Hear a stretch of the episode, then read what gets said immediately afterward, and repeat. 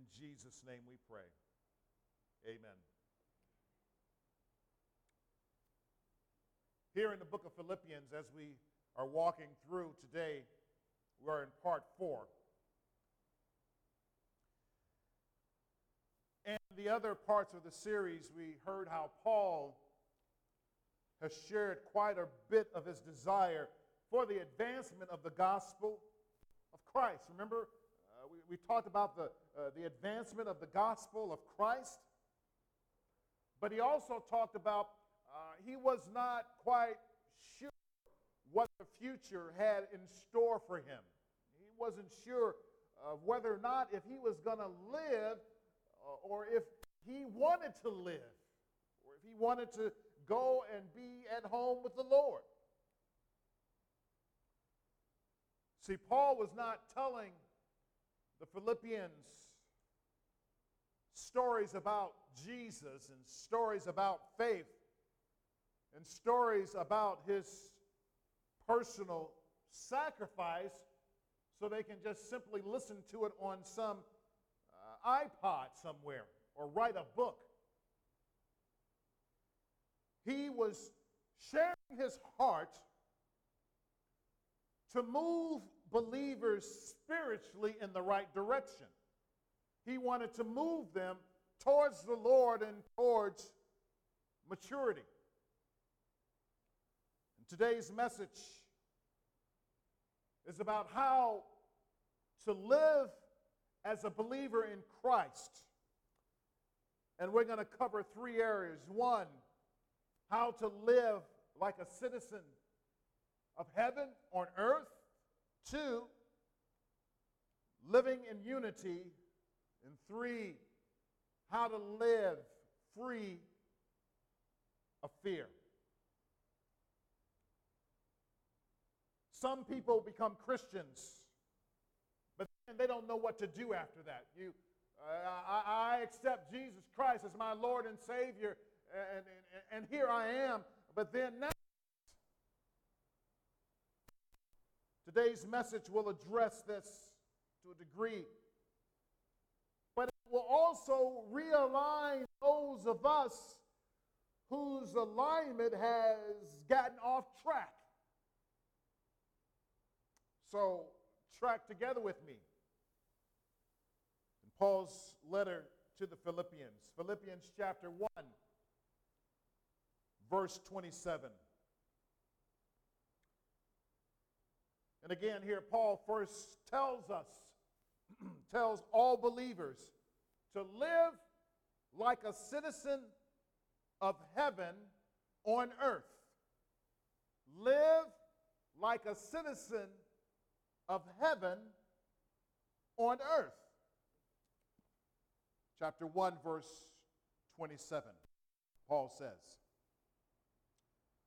Only let your manner of life be worthy of the gospel of Christ, so that whether I come and see you or am absent, I may hear of you that you are standing firm in one spirit, with one mind, striving side by side for the faith of the gospel.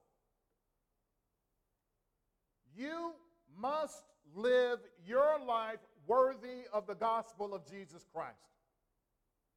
You must live your life worthy of the gospel of Christ. So, first, notice that, again, if you've been tracking with me through this series, that the gospel is still uh, at the front of Paul's mind. Even after he's spoken of his faith, he wasn't quite sure whether or not if he was going to live or not.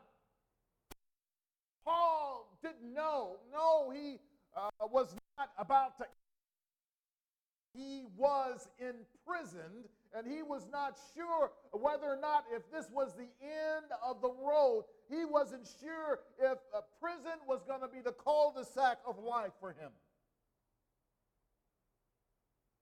But recall, he said on the other hand, you know, if I die, I'm going to be with God. And this is. But yet says, but if I remain, this is going to be good for you. It's going to be good for your emotional health. It's going to be good for your spiritual growth. But our translation, uh, the ESV,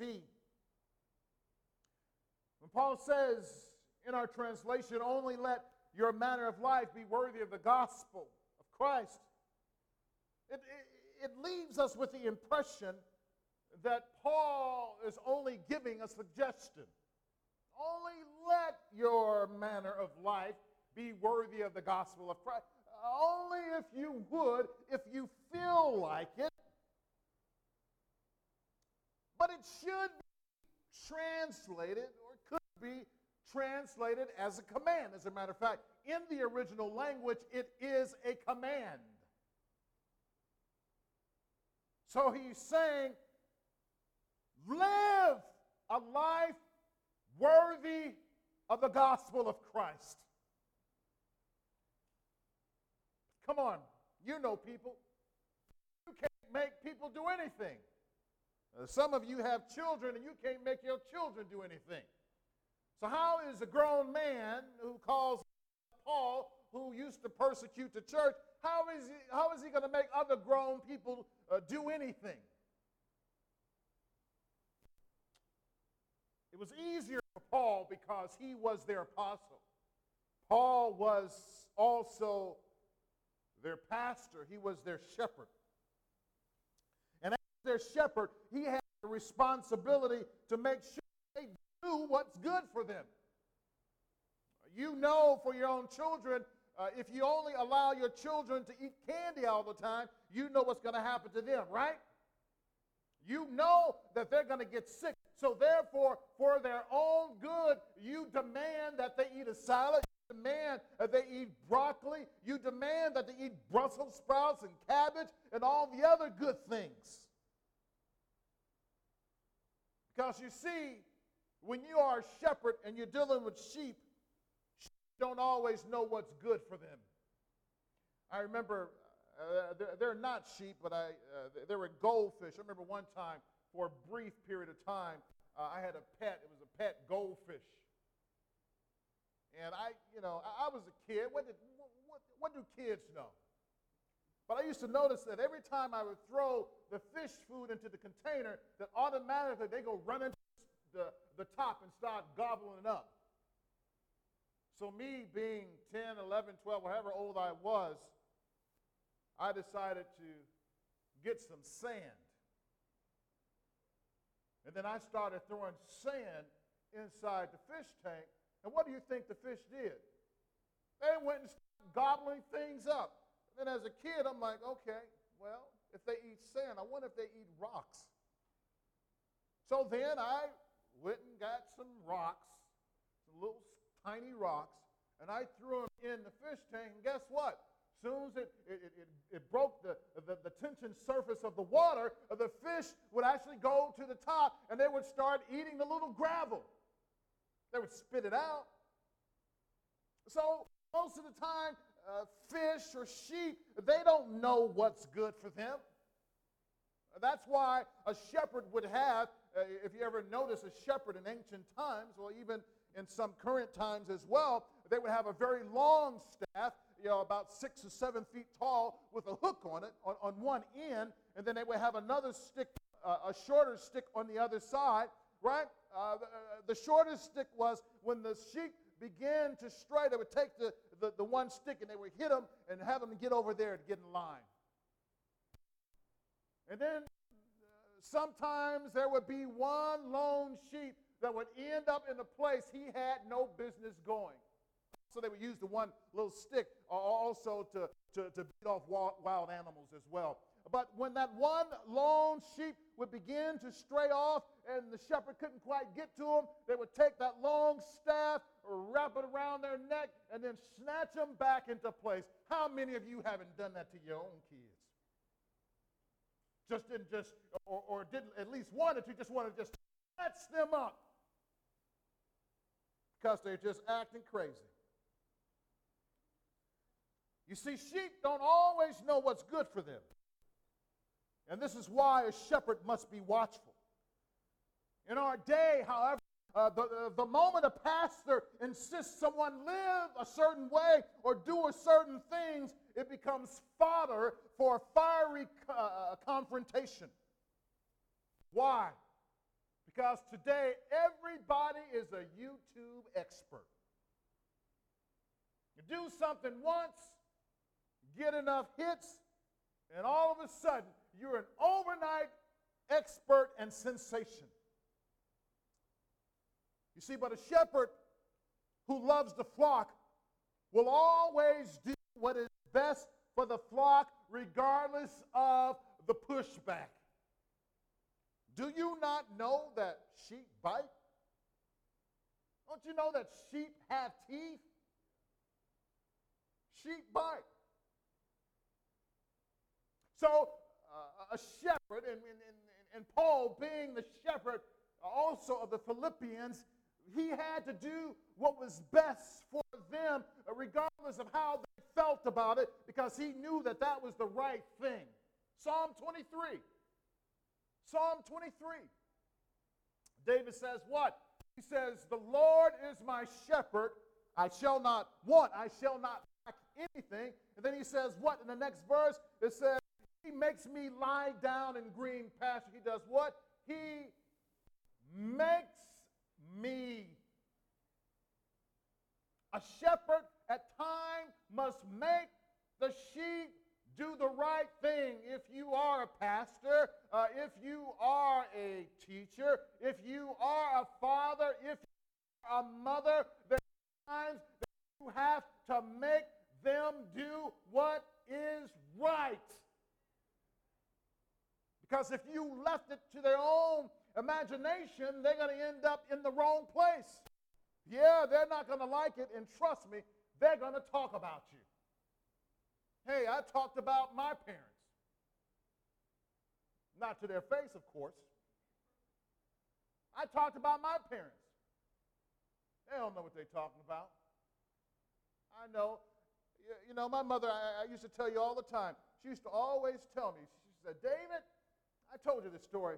You don't think that fat meat is greasy, do you?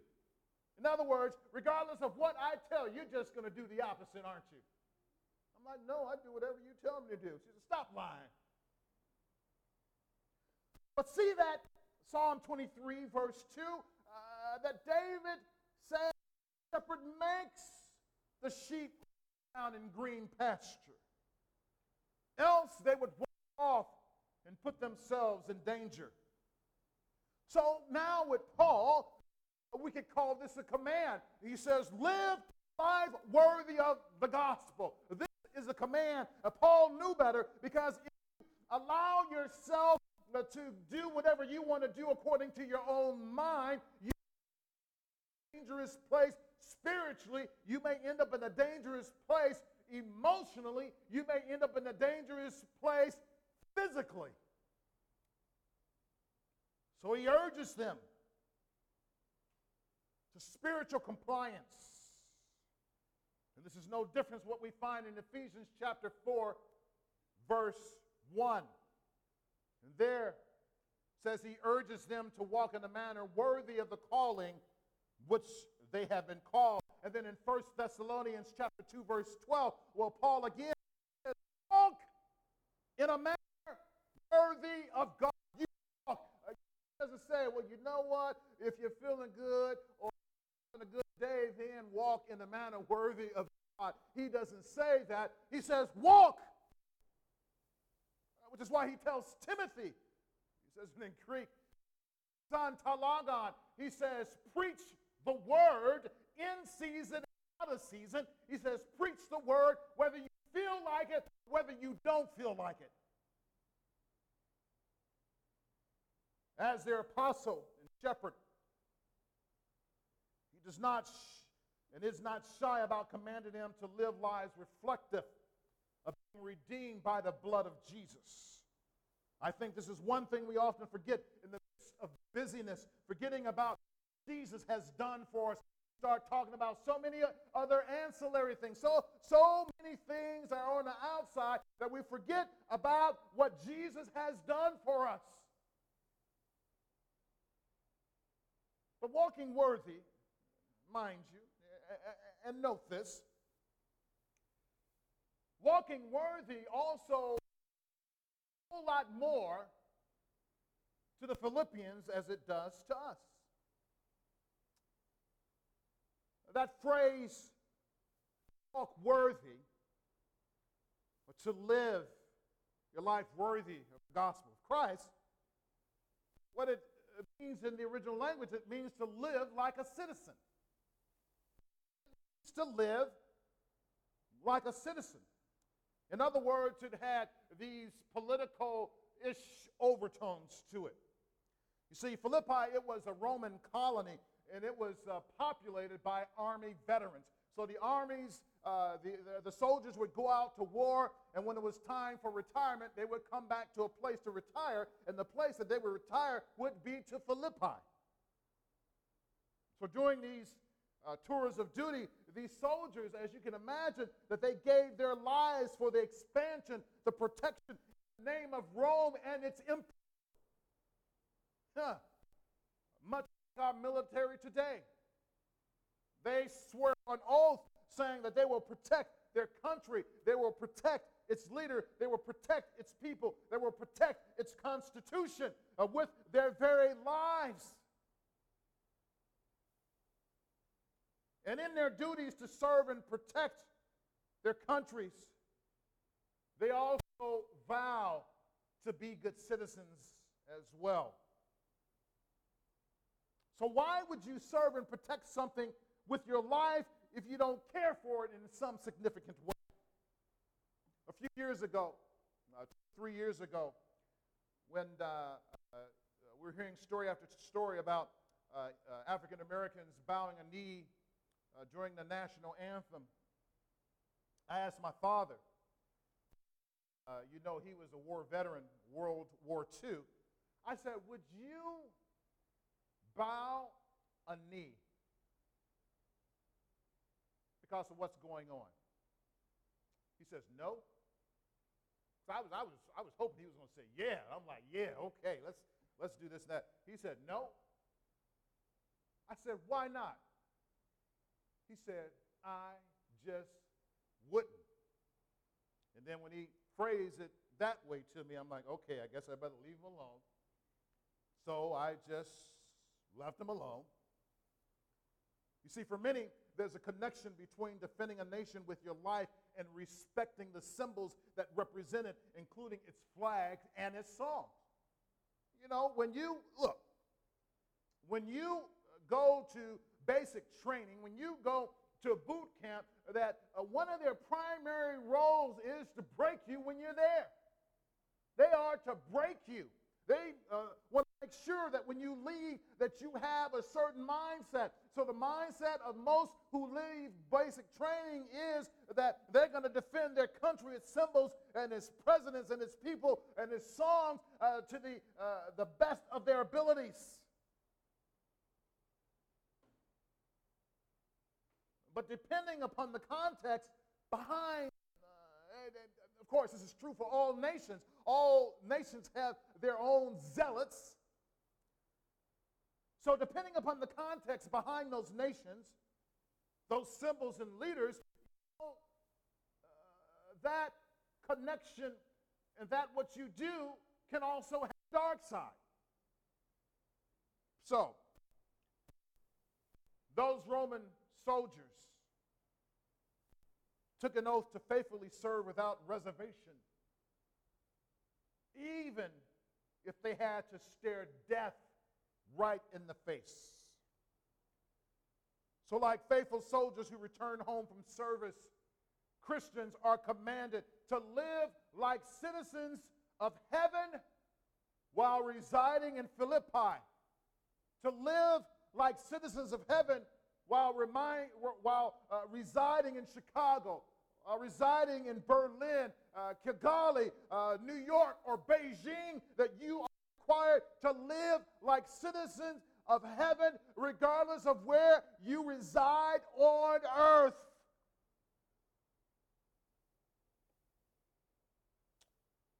So Paul says, Look to Jesus and then look at him. And then make a wise decision about how you should live. You see, it's not about uh, looking at me. You, uh, you, you want to know your best role model? It's not me. It's not my sister here. It's not my brother here. It is Jesus, which is why the scripture says, look to Jesus. Because Jesus is our hope. He's the author and the finisher of our faith. You see, by looking at me, you're going to be disappointed. You're going to be disappointed one day when I get mad about something, right? And you're going to say, oh, I thought all preachers supposed to be nice and docile. And then when I tell you, hey, Jesus wasn't that way. Jesus uh, overturned the table. Paul got, got, got mad at Barnabas because of Timothy. But you, you want me to be all docile. And then you say, I'm totally turned off by the church. I'm totally turned off because why? Because I'm acting human. Saved by the grace of God, amen. Now you better go ahead and say amen because I know some of y'all and you don't want me to tell your story. So, amen. All right, there we go. In Christ, your passport is dripping with the blood of Jesus Christ, and for that we should be thankful and live in the confidence that He's put in us. But Paul has something specific in mind concerning walking worthy of the gospel. He says, Again, verse 27 only uh, let your manner of life be worthy of the gospel of Christ, so that whether I come and see you or am absent, I may hear of you that you are standing firm in one spirit, with one mind, striving side by side for the faith of the gospel. Uh, in other words, he says, live in unity. Live in unity. Walking worthy means living in unity. This is what he means when he says stand firm, right? Uh, in one spirit and with one mind. So, who are the unified ones? Here in this epistle to the Philippians, uh, remember, uh, Philippi was a city uh, where many people lived at. And when he wrote this letter, remember that he didn't just write it to one church. He wrote it to any other church that existed in Philippi. For instance, if, uh, if Paul wrote a letter to the Chicagoans or to the New Yorkers, right, uh, would it be to only one church? No, it would be to all those who would be Christians within that geographical location. But we know that when the word of God comes out, it's not just for those at Philippi, it's not just for those in Chicago, not just for those in Los Angeles, but it's for Christians of all times, everywhere, all over the globe. So when we think of being one in spirit, he speaks to Christians everywhere, churches everywhere. But it's hard. It's hard because there's so mis- much mistrust over minor issues and so much mistrust because one church or, or group of leaders don't like the music on the other side of town. Yes, it's, it's critical uh, that our churches become unified because we are the one global church. We're part of it. And as we unite as one church, that's where we will see the power of God. That's when the gospel will appear to be its strongest. You know, people, they speak in platitudes about how strong our country is. But our country uh, cannot be its strongest when there is division within it. So if there is not a unifier uh, within our midst, it will remain fractured and dysfunctional. Jesus Christ is the unifier of the church. Jesus is the unifier of the one apostolic church. But that connection to one spirit doesn't stop here, but we must also look in terms of, of how it has been used in the New Testament and how uh, Paul uses it in other places. For instance, 1 Corinthians chapter 12, verse 13. Paul says here, For in one spirit we were all baptized into one body. Jews or Greeks, slaves or free, he says. Uh, and all were made to drink of what? One spirit. So clearly, hear the word of God. There is a true unity in the body of Christ because uh, of the one and the same Holy Spirit in the entire church, church as a people and not church as a building. Because you remember the early church, they didn't have a building, did they? There was no building that they could go to. So again, the Spirit is our direct link to the unity in the body of Christ. Uh, if unity is not evident, it may mean people are not allowing the Holy Spirit to lead them and guide them within the church. If we're going to walk worthy of the gospel, we must unite and not allow our political affiliations, tribal instincts, or racial biases to muddy the waters or to taint our testimonies. We must stand up for the gospel we must also stand up for the defenseless. We must stand up for the widows, for the poor, for the orphans, and not uh, be manipulated into thinking that social justice only looks one way. Now, when I say social justice, I mean biblical social justice. I always have to qualify that because uh, some people are trying to redefine social justice, uh, but I speak of biblical social justice. Unity requires a power far greater than our own wisdom to overcome the darkness of division and the possibility of our, uh, of our self defeating gospel, our self defeating gospel, which is not the gospel, uh, because of our own personal self preservation. But walking in, in unity takes us right back to the gospel as we strive, as we fight side by side for the faith of the various issues within Christianity. Later in Philippians chapter 4, verse 2,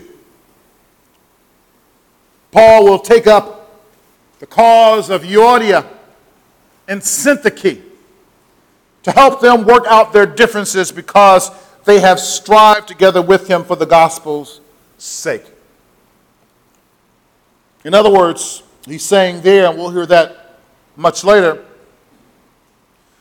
that when there's strife among those in the body of Christ, those who are holy, those who have been redeemed, must strive to strike down that division. Amen?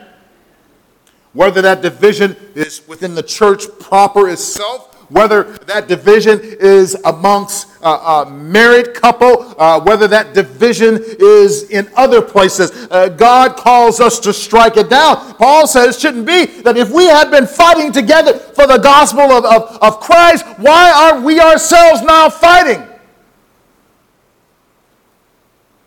Because of self. Within the church, we don't have time for infighting. Amen? I don't know about you, but last time I checked, I don't think that my body is going to live forever. So I don't have time for the dumb stuff. Amen? I know you say, you talking about me? I, I don't know. Am I? I don't know. I'm not talking about you. I'm just talking about the dumb stuff that happens in the church. Amen? Right? Now cut off the stuff that's not working so the church can continue to grow. Uh, however, God decides what growth looks like. You'll cut off the dumb stuff and keep moving forward because people are going to talk. People are going to talk. They're going to talk about they're going to talk about your hair. They're going to talk about your shoes. They're going to talk about your dress, your pants, your suit, they're going to talk about the way that you even match your clothes. People are going to have something to say. Didn't you see them today? Didn't you see how they did this, that, and the other? You see, when you begin to put that stuff out there, you're sowing seeds of division in the church. I ain't got time for that. Finally, live free of fear. Verse 28, Paul says, and not frightened in anything by your opponents. This is a clear sign to them of their destruction, but of your salvation that come, that's from God. Uh, for it has been granted to you that for the sake of Christ you should not only believe in him, but also suffer for his sake, engage in the same conflict that you saw I had, and now hear that I still have. But wait a minute. Wasn't it Paul who said in Romans chapter 8 that, you know, if you want to be a conqueror, you need to be in Christ? right? I am a conqueror in Christ, in Him who loves, right? That's where I find my conquering spirit. But Paul says that I was in conflict and that I am in conflict. So don't allow fear to stop you because of those insults and threats, right? And when they happen, know that it means that you are on the right path. So, as believers, strive side by side and don't allow the threats of your opponents to stop you. In a previous message in this series, I, I told you a story about Sanya. Remember her from India? Remember, she had a vision of Jesus and she came to faith. That's where she was converted. And that uh, the point was of that particular part of the story was to hear how uh, that conversion led her to attend church. Some people believe that they can be Christians and never go to church, and that's a lie. You can't substantiate that with the Word of God. In fact, the Word of God tells you just the opposite. It says you must go to church. So she attended church. But anyway, she started attending church, and her family began to persecute her because of her faith in Christ. And they wanted her to return again to Islam, but she refused. So, what her father did, uh, he went and got this Muslim guy, I forget the name, whatever he's called. And he told his daughter, Sanya, he says, Look, Sanya, you need to leave your room. You need to get out of your room. She's like, For what? She, eh, he says, You need to get out of your room and don't go back in until I tell you to. So he calls this Muslim man into their home, and the Muslim man comes into the home, and you know what he does? He takes up residence in her room. And then he begins to do some Islamic prayers. And guess what? He's not there for five minutes, y'all. He's there for days. What do you think he's spewing out? He's spewing out darkness, uh, trying to eliminate uh, the light of Jesus Christ. This is what we call spiritual warfare. And of course, Sonia, she didn't know what to do. So she began to seek the Lord and trying to figure out what should I do. And the Lord just told her to pray. So I'm not sure how long this Muslim man was supposed to be in that house. But after a couple of days, he packed his stuff and he left. And the father said, Well, where are you going? He didn't, he didn't even explain. He got up and he just walked up and he left. Everyone was surprised because they thought he was going to be there for a long time. You see, uh, Sonia, she was threatened, but instead of freaking out, she prayed and the Lord answered her prayer. And, and the guy just got up and he left with no explanation. And I tell you that greater is he that's in you than he that's in the world. So there will be opponents, so you can expect them. Again, I'm not trying to conjure them up, but that's the way it goes. The threats railed against believers Again, they are a sign of the unbeliever's ultimate despise, and, and they uh, uh, are a sign of our own redemption. Why do they become so upset? They realize that their time is coming to an end and they feel like cornered animals. No, uh, they are not animals, right? We don't denigrate the human being, right? But we know that there's a spiritual warfare that's going on, right? We attack the doctrine and not the person. Anytime we attack the people, we know we are on the wrong track.